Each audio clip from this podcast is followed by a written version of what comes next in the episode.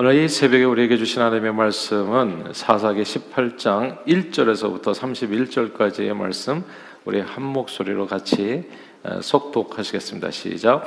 그때 이스라엘에 왕이 없었고 단 지파는 그때 거주할 기업이 땅을 구하는 중이었으니 이는 그들이 이스라엘 지파 중에서 그때까지 기업을 분배받지 못하였습니다. 단 자손이 소라와 에스다엘에서부터 그들의 가족 가운데 용맹스러운 다섯 사람을 보내어 땅을 정탐하고 살피게 하며 그들에게 이르되 너희는 가서 땅을 살펴보라 하며 그들이 에브라임 산지에 가서 미가의 집에 이르러 거기서 유숙하니라. 그들이 미가의 집에 있을 때 그 레위 청년의 음성을 알아듣고 그리로 돌아가서 그에게 이르되 누가 너를 이리로 인도하였으며 내가 여기서 무엇을 하며 여기서 무엇을 얻었느냐 하니 그가 그들에게 이르되 미가가 이러 이러하게 나를 대접하고 나를 고용하여 나를 자기의 재상 삼았느니라 하니라. 그들이 그에게 이르되 청하건대 우리를 위하여 하나님께 물어보아서 우리가 가는 길이 형통할는지 우리에게 알게 하라 하니 그 제사장이 그들에게 이르되 평안히 가라. 너희가 가는 길은 여호와 앞에 있느니라 하니라. 이에 다섯 사람이 떠나 이르러 거기 있는 백성을 본즉 염려 없이 거주하며 시돈 사람들 이 사는 것처럼 평온하며 안전하니 그 땅에는 부족한 것이 없으며 불을 들이며 시던 사람들과 거리가 멀고 어떤 사람과도 상종하지 아니함이라. 그들이 소라와 에스다올에 돌아가서 그들의 형제들에게 이름에 형제들이 그들에게 묻되 너희가 보기에 어떠하더냐 하니 이르되 일어나 그들을 치러 올라가자. 우리가 그 땅을 본중 매우 좋더라. 너희는 가만히 있느냐? 나아가서 그 땅 얻기를 게을리하지 말라. 너희가 가면 평화로운 백성을 만날 것이요. 그 땅은 넓고 그곳에는 세상에 있는 것이 하나도 부족함이 없느니라. 하나님이 그 땅을 너희 손에 넘겨 주셨느니라 하는지라. 단 지파의 가족 중 600명의 무게를 지니고 소라와 아스다올에서 출발하여 올라가서 유다에 있는 기랴 여라임에 진치니 그러므로 그곳 이름이 오늘까지 마하네 단이며 그것을 그곳은 기럇여아림 뒤에 있더라. 우리가 거기서 떠나 에브라임 산지 미가의 집에 이르니라. 전에 라이스 땅을 정탐하러 갔던 다섯 사람이 그 형제들에게 말하여 이르되 이 집에 에봇과 드라빔과 새긴 신상과 만든 신상이 있는 줄을 너희가 아느냐? 그런즉 이제 너희는 마땅히 행할 것을 생각하라 하고 다섯 사람이 그쪽으로 향하여 그 청년 레위 사람의 집 곧 미가의 집에 이르러 그에게 문안하고 단자손 600명은 무게를 지니고 문 입구에 서니라. 그 땅을 정탐하러 갔던 다섯 사람이 그리로 들어가서 색인 신상과 에복과 드라빔과 보호 만든 신상을 가져갈 때 그 제사장은 무게를 지닌 600명과 함께 문 입구에 섰더니 그 다섯 사람이 미가의 집에 들어가서 그 색인 신상과 에복과 드라빔과 부어 만든 신상을 가지고 나오매 그 제사장이 그들에게 묻되 너희가 무엇을 하느냐? 하니 그들이 그에게 이르되 잠잠 하라 내 손을 입에 대라. 우리와 함께 가서 우리 아버지와 제사장이 되라. 내가 한 사람의 집에 제사장 되는 것과 이스라엘의 한 집과 한 족속의 제사장이 되는 것 중에서 어느 것이 낫겠느냐 하는지라. 그 제사장의 마음에 기뻐하여 에복과 드라빔과 색인 우상을 받아가지고 그 백성 가운데로 들어가니라. 그들이 돌이켜서 어린 아이들과 가축과 값진 물건들을 앞세우고 길을 떠나더니 그들이 미가의 집을 멀리 떠난 때에 미가의 이웃집 사람들이 모여서 단 자손을 따라 붙여서 단 자손을 부르는지라 그들이 얼굴을 돌려 미가에게 이르되 내가 무슨 일로 이같이 모아 가지고 왔느냐 하니? 미가가 이르되 내가 만든 신들과 제사장을 빼앗아 갔으니 이제 내게 오히려 남은 것이 무엇이냐? 너희가 어찌하여 나더러 무슨 일이라고 하느냐? 하는지라. 단 자손이 그에게 이르되 네 목소리를 우리에게 들리게 하지 말라. 노한 자들이 너희를 쳐서 네 생명과 네 가족의 생명을 잃게 할까 하노라 하고 단 자손이 자기 길을 간지라. 미가가 단 자손이 자기보다 강한 것을 보고 돌이켜 집으로 돌아갔더라. 단 자손이 미가가 만든 것과 그 제사장을 취 하여 라이스에 이르러 한가하고 걱정 없이 사는 백성을 만나 칼날로 그들을 치며 그 성읍을 불사르되 그들을 구원할 자가 없었으니 그 성읍이 벨홉 가까운 골짜기에 있어서 시돈과 거리가 멀고 상종하는 사람도 없음이었더라.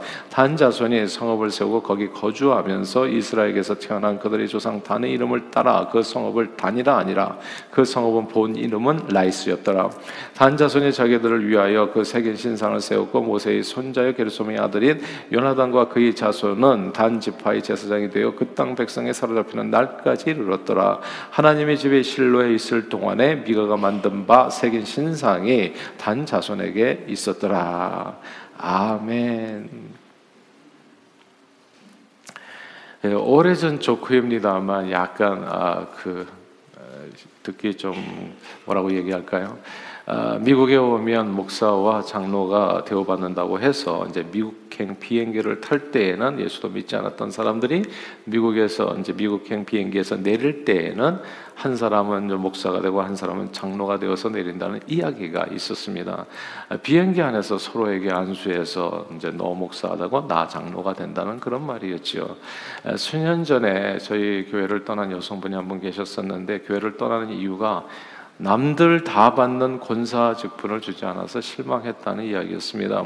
어쩌다가 그분이 권사 직분을 남들 다 받는 직분으로 이해했는지는 알 수 없지만 오늘날 교회 직분들에 대한 사람들의 생각을 보는 듯해서 아, 많이 마음이 슬펐었던 기억이 있습니다. 권사 직분만이 아닙니다. 장로도 그렇고 목사도 그렇습니다. 제대로 된 소명도 없이 또한 훈련 과정도 없이 그리고 정상적인 교단이나 성도들의 인정도 받지 않은 사람들이 어느 날 갑자기 매우 당황스럽게 나목사, 노장로가 돼서 나타나는 경우가 있습니다. 이런 환경 속에서 아마도 이제 비행기 목사, 장로라는 그런 시니컬한 그런 조크가 나온 듯 싶습니다. 아, 제대로 스크린되지 않은 사람들이 나 목사, 너 장로가 돼서 성직을 행하게 될 때 그 손해는 고스란히 이제 교회에 임하게 됩니다. 그냥 마치 무허가 면허 의사가 환자를 보는 것 같은 비슷한 일들이 벌어지게 됩니다. 그를 쫓는 모든 사람들의 영혼이 파괴되고 무너 지게 됩니다. 삶이 무너지게 되죠. 그래서 지금은 정말 조심해야 될 때라는 생각이 듭니다. 성직 매매라는 말이 있습니다. 말 그대로 성직을 돈으로 사고 파는 행위입니다. 아, 영어로 성직 매매라고 하는 단어가 있어요. 시몬이라고 하는 단어입니다. 아, 이 말이 유래가 사도행전 8장에 있는데요. 사도행전 8장에 보면 아, 초대교회 일곱 집사 중 하나인 이제 빌립 집사가 사마리아 전도를 할 때 마술사 시몬이라는 사람을 만나게 됩니다. 그는 마술로 많은 사람들을 놀라게 하고 자기를 따르게 했는데 빌립 집사를 보니까 이게 마술이 아닌 거예요. 많은 기적과 능력이 나타나는데 이게 마술이 아닌 겁니다. 그러니까 마술사는 마술을 알잖아요. 이게 마술이 아니라 이게 진짜거든요. 그러니까 이 사람이 너무나 큰 충격을 받아서 그래서 예수를 믿게 되고 세례를 받고 그다음에 빌립을 쫓아다니게 됩니다. 그러던 어느 날 예루살렘 교회에서 이제 베드로와 요한이 내려와 가지고 이제 사람마다 안수를 하는데 놀랍게 성령의 권능이 많은 것을 목격하게 된 거예요. 그러니까 이 권능이 많은 것을 보고 그게 너무나 자기도 좀 따라서 하고 싶은 겁니다. 그래서 베드로에게 돈을 주면서 은을 주면서 자기도 그런 권능을 다 돈 줄 테니까 나한테 팔아라. 이제 이렇게 요청하게 된 겁니다. 아, 베드로가 그 말에 진노해서 이렇게 답하지요. 내가 하나님의 선물을 돈 주고 살 줄로 생각하였으니 내 은과 함께 내가 망할지어다. 이렇게 마술사 시몬을 저주합니다. 은과 함께 네가 망할지어다. 이제 그 얘기가 오늘 본문에 또 나오는데요. 은과 함께 망하게 된다고요. 성직 매매를 하게 되면 거기에 연루된 모든 사람들이 다 망하게 됩니다. 이렇게 돈으로 성령의 능력을 살려한 시몬의 이름, 이름에서 시몬의 이름에서 성직매매 시몬이라고 하는 용어가 만들어진 겁니다. 성직매매는 늘 기독교 신앙의 부패의 중심에 있었습니다. 중세 로마 캐톨릭에 전혀 희망이 없었던 이유 중에 하나가 이 성직매매였던 겁니다. 고위 고위 성직자이면 아, 이 성직자가 되면 동시에 이 명예를 이렇게 많은 사람들이 뭐 목사님, 목사님 한다든지 뭐 추기경님, 신부님 한다든지 뭐 교황님 뭐 이렇게 해서 이렇게 막 존경을 받을 뿐만 아니라 존경뿐만이 아니라 이권을 챙길 수 있었거든요. 돈이 되는 자리였다는 얘기입니다. 그렇기 때문에 추기경, 대주교, 수도원장들은 이런 직분들은 돈으로 매매가 됐습니다. 오늘날로 보면 막 수십억씩, 수억씩 그래가지고 이제 그 성직이 매매가 된 거예요. 예. 그래서 돈 주고 사는 겁니다. 목사 직분을 갖다가 이 그런 그런 내용들을 갖다 돈 주고 산다고요. 예. 성직이 돈이 되는 자리다 보니까 때로는 전혀 소, 소명이 없는 자들이 돈을 주고 그러니까 그래도 소명이 있는 사람들이 그냥 이렇게 섬기기 위해서 뭐 그것도 이상한 일이지만 아, 그렇게 되면 그나마 나오는데 완전히 파렴치 않은 사람들 그냥 이렇게 좀도둑들 그냥 이상한 사람들이 있잖아요. 그런 사람들이 돈이 된다고 그러니까 사기꾼들이죠. 예, 이런 사람들이 성직을 돈 주고 산 겁니다. 그러니까 뭐 성직이 돈이 되다 보니까 그 성직에다가 막 자기 아들 어린 12살밖에 안 된 아이들 갖다가 이제 이렇게 임명하기도 하고 돈이 되니까 아, 심지어 캐톨릭 교회의 최고 수장인 교황도 돈 주고 이제 투표로 하는 건데 다 돈 예, 주고 투표를 하는 거죠. 추기경들에게 뇌물을 주고 교황 자리를 차지하기도 했습니다. 어, 뭐 대표적인 인물이 교황 알렉산더 6세. 어, 그는 아내 외에 정부를 두고 아이를 넷이나 두었는데 또 다른 유부녀와의 사이에서 또 두죠. 그러니까 엉망진창이었던 거예요. 그러니까 그 교회는 당연히 망해야 되는 겁니다. 그래서 거기서 프로테스탄트가 나오게 된 이유가 된 거죠.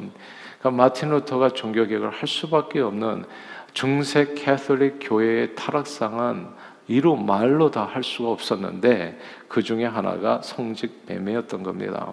자, 이 성직 매매가 오늘 본문의 이야기이기 때문에 말씀을 나누는 거예요. 사사기 17장, 18장의 주제가 바로 성직 매매에 관한 말씀입니다. 에브라임 지파에 미가라는 사람이 있었는데 그는 자기 집안에 신당을 만들어 두고 어, 어머니가 만들어 두신 만들어 주신 신상을 모십니다. 이것도 되게 이상한 일이죠. 그러니까 이게 하나님을 근데 이 사람들이 다 여호와를 불러요. 되게 재밌지 않습니까? 그러니까 오늘날 예수를 부르는데 예수를 부르는 안에서도 성직 매매가 가능하다는 거 얼마든지 그러니까 이런 내용들이 사사기에 나오는 내용입니다.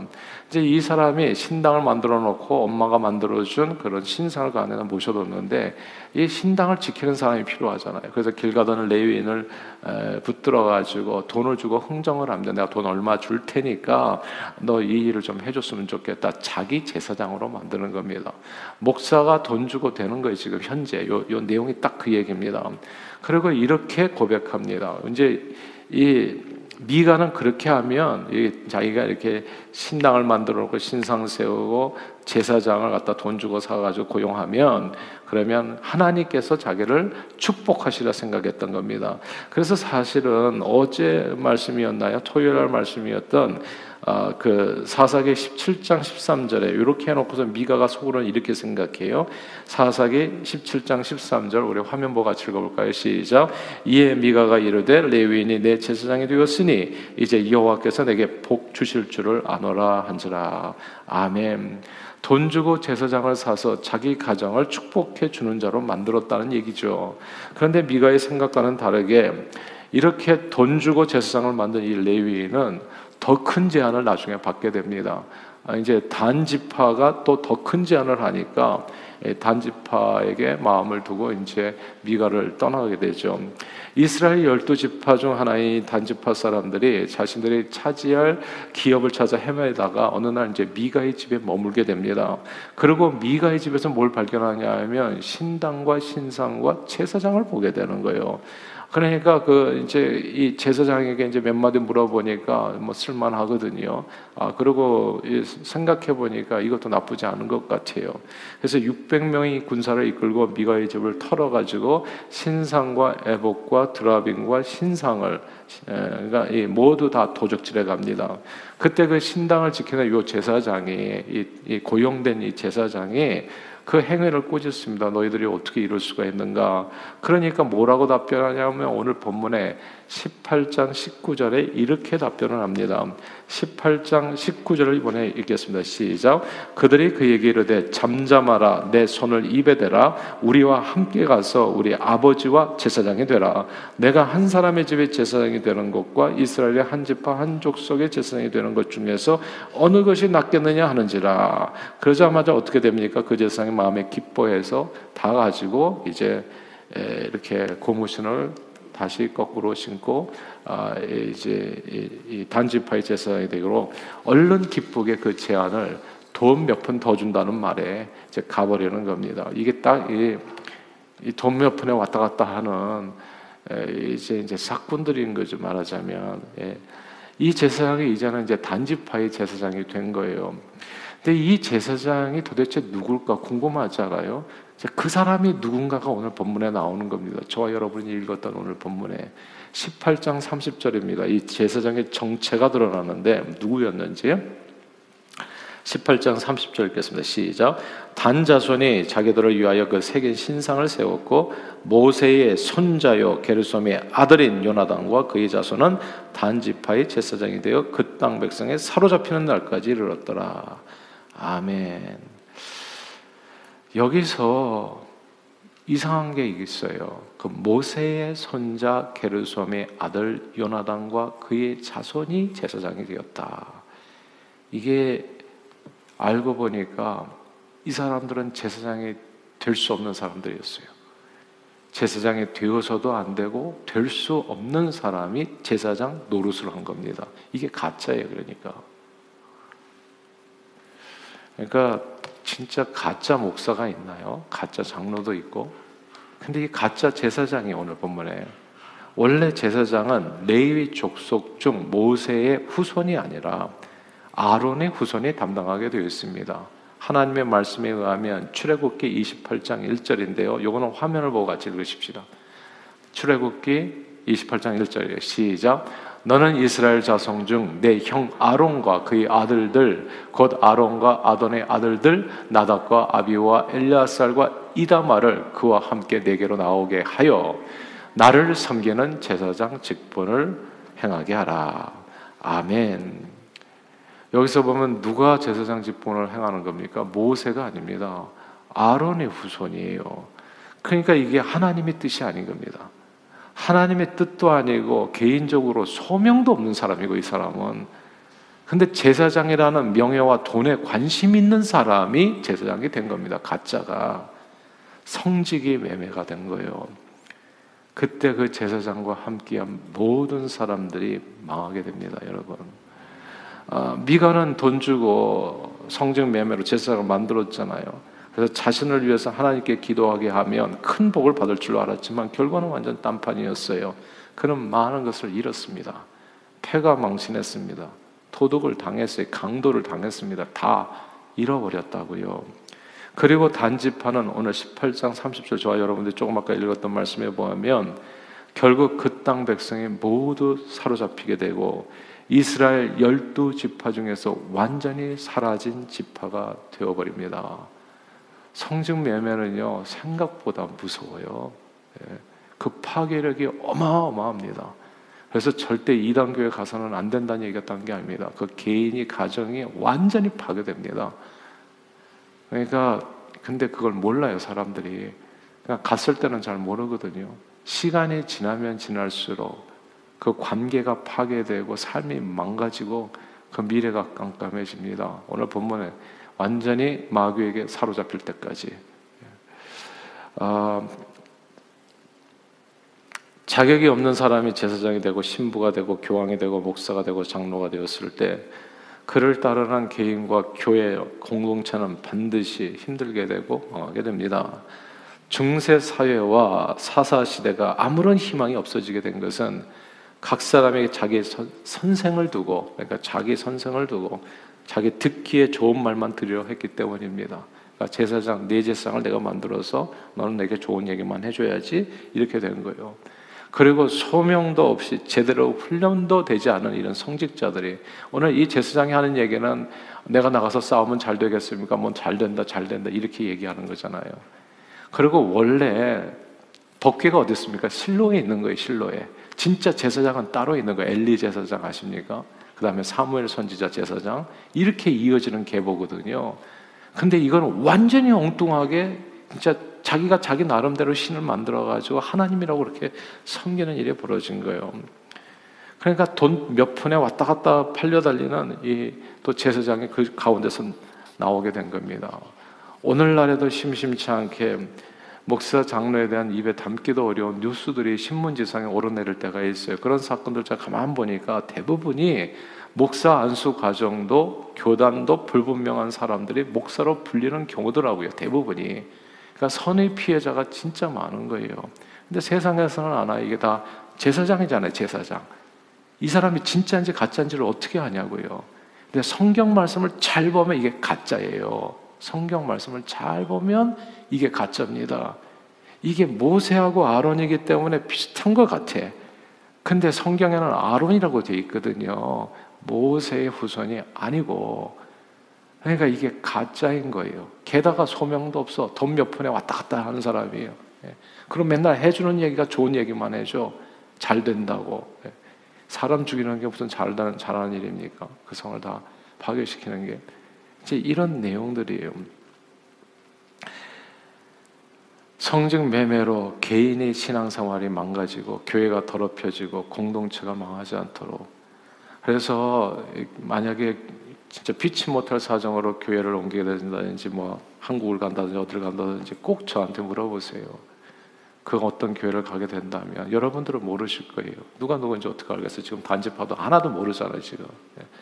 예. 근데 성경을 보게 되면 정확하게 나와 있어요. 목사는 누가 돼야 되는지, 장로는 누가 돼야 되는지, 권사는 누가 돼야 되는지. 그래서 제가 권사님 이렇게 되신 분들에게 항상 기도하십시오 얘기한 게 딴 게 아니에요. 권사가 되려면 제대로 돼야죠. 아무나 하는 게 아니잖아요, 사실은. 예. 그리고 거기에 대해서 뭐라 그럴까 그걸 직분을 귀하게 생각하는 마음이 있어야 되는 거예요. 근데 그런 생각 없이 그냥 너도 나도 그렇게 되면 어떻게 되겠습니까? 그러면 교회는 희망이 없는 거예요. 예수님께서는 선한 목자는 양으로 하여금 들어오고 나가고 꼴을 없게 하지만 양을 도둑질하는 강도와 절도는 경계하라고 말씀하셨습니다. 그래서 성직 매매로 신앙생활이 망가지고 교회가 더럽혀지고 공동체가 망하지 않도록 하나님의 말씀의 기준에서 정말 꼴을 얻게 하는 권사, 장로, 집사, 목사 등의 성직이 제대로 세워지는 것이 희망이라는 거. 그리고 그렇게 살아갈 수 있도록 누가 우리 기준이 되어 주셨냐면 예수님이 선한 목자로 기준이 되어 주셨던 겁니다. 그러므로 늘 선한 목자 되신 예수님을 본받아 주어진 사명을 신실하게 감당하는 성직자들이 그러니까 목사, 장로, 집사, 권사님들이 잘 세워질 수 있도록 힘써 기도하는 저와 여러분들이 다 되시기를 바랍니다.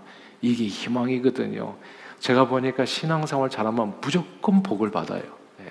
진짜 하나님의 축복이 엄청 임합니다. 들어오고 나가고 복을 받고 정말 영육간에 강가돼서 천수를 누리고 하나님을 기쁘게 하다가 하나님 앞에 딱 이르게 되어집니다.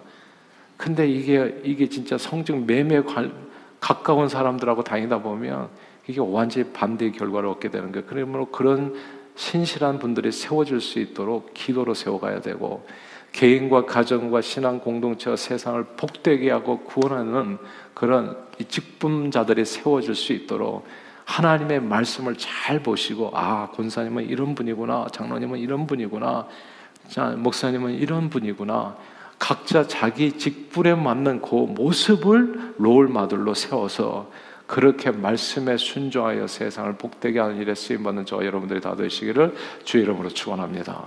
기도하겠습니다. 하나님 아버지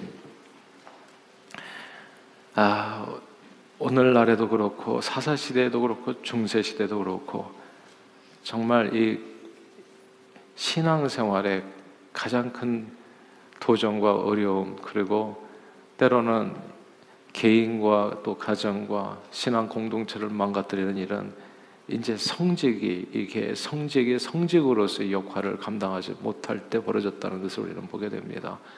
오늘 본문을 통해서 하나님의 말씀에 따라서 성직이 세워지지 않고 그저 나 제사장, 너 제사장 이렇게 세워져게 되었을 때 그 제사장이 하는 일이 그 가정을 흥하게 하는 것이 아니라 미가가 세운 제사장은 미가의 가정을 망하게 했고 단지파가 세운 제사장은 단지파를 망하게 했습니다.